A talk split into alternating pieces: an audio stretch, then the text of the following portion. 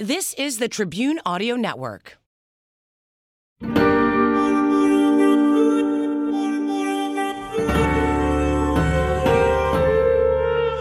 This is the Backstory Podcast. I'm Larry Potash. On this show, we uncover the backstory behind some of the most intriguing tales in history, culture, science, and religion. In this episode, Ford, Chrysler, GM, you've heard of these automakers, but what about Nash?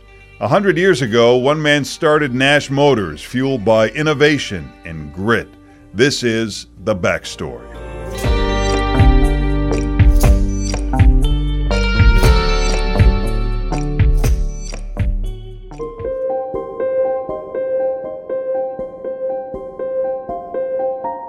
The rapid rise of the automobile creates a sense of freedom, not just by moving on wheels, but the industry creates America's middle class, an economic boom that leads to suburbia and the advancement of the American dream.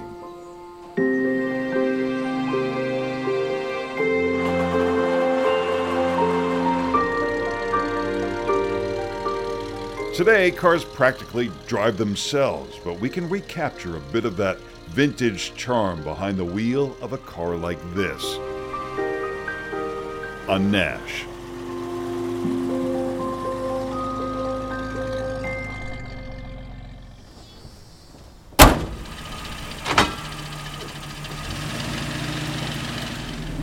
Bob Grutza is the head of the Nash Motor Club. Okay, here we go. Nash is a small independent, but one that paves the way in innovation. Most of the independents are gone. Eh, in fact, all the independents are gone. They couldn't find their niche. Nash style is the latest, the fear it's the greatest with rich color harmony. Nash lines are the cleanest, designs are the keenest. He drives a 1936 Nash Ambassador. Of the 2,500 made, only 10 are left. Enjoy the comfort of Nash's exclusive Weather Eye conditioned air system. Nash leads the way in air conditioning and even installs reclining First seats. of all, there's the famous Nash twin travel bed arrangement. A lady across the street from me, she's in her 80s, and she said, My dad wouldn't let me date my boyfriend at the time because he had a Nash.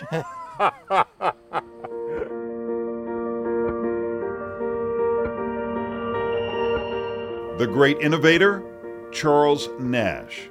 Not a household name, but Jim Weary says he should be. Jim should know. He's Charles Nash's great grandson. He became known as a child of determination and grit. And as he advanced through his life, mastering just about everything and anything that he had an opportunity to learn about, he became known as a man of wisdom, substance, and mostly heart.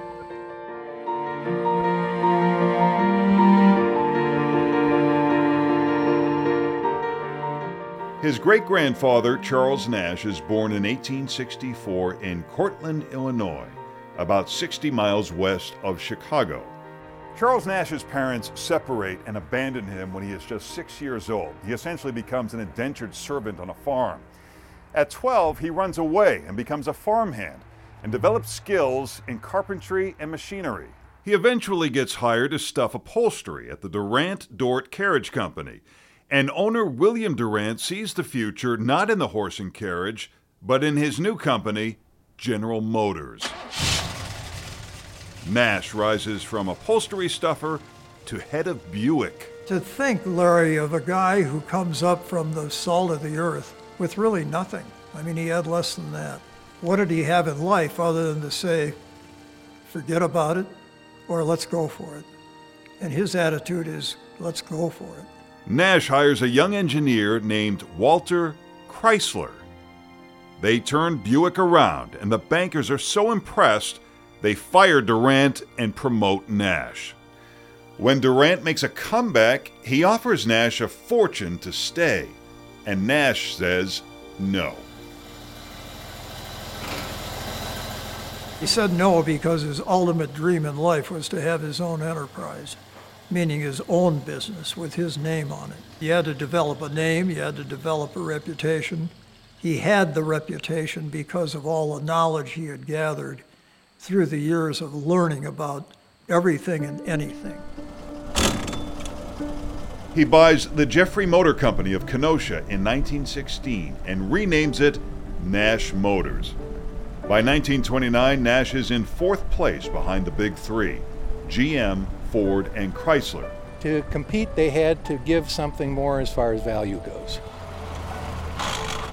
Nash develops a heating and ventilation system which is still used today.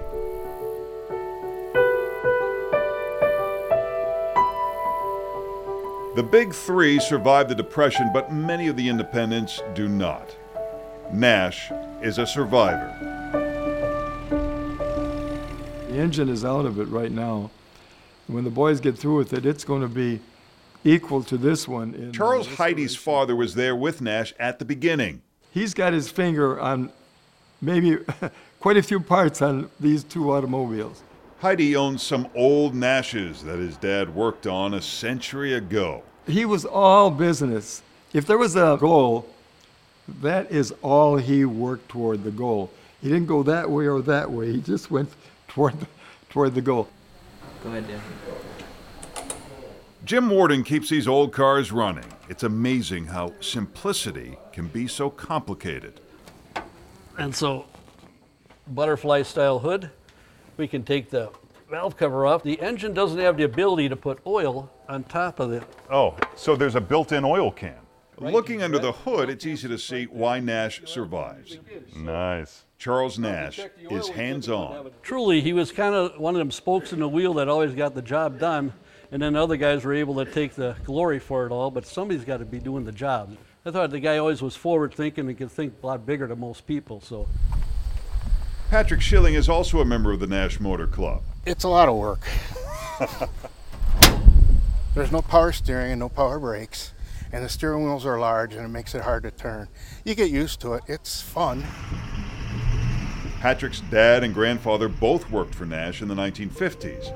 In 1954, Nash and Hudson joined forces in the biggest merger in American history at that time to become the American Motor Corporation, the company that brought you the AMC Hornet, Gremlin, and Pacer. They found a niche for American motors, and it was the second car in every garage.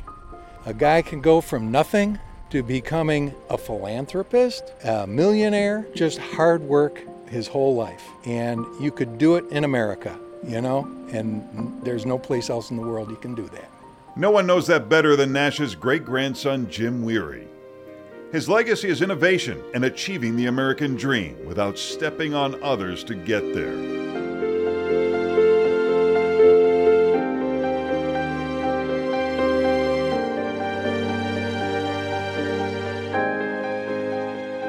Despite rising from an orphan to an upholstery stuffer to a millionaire CEO, he often ate his brown bag lunch with his workers. You could feel his love and his emotion, which he never had because he didn't even know his parents.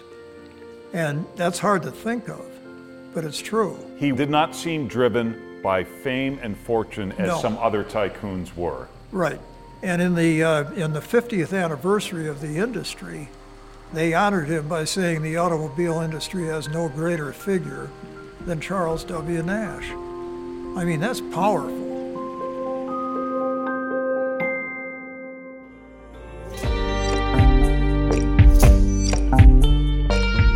Thanks for listening to Backstory. If you liked what you heard, please take a minute to subscribe to our podcast or leave a review.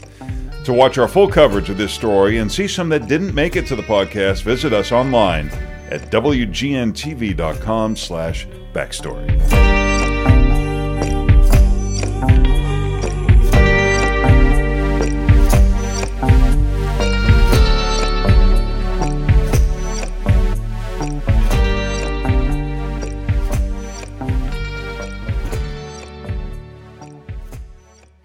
This has been a production of the Tribune Audio Network.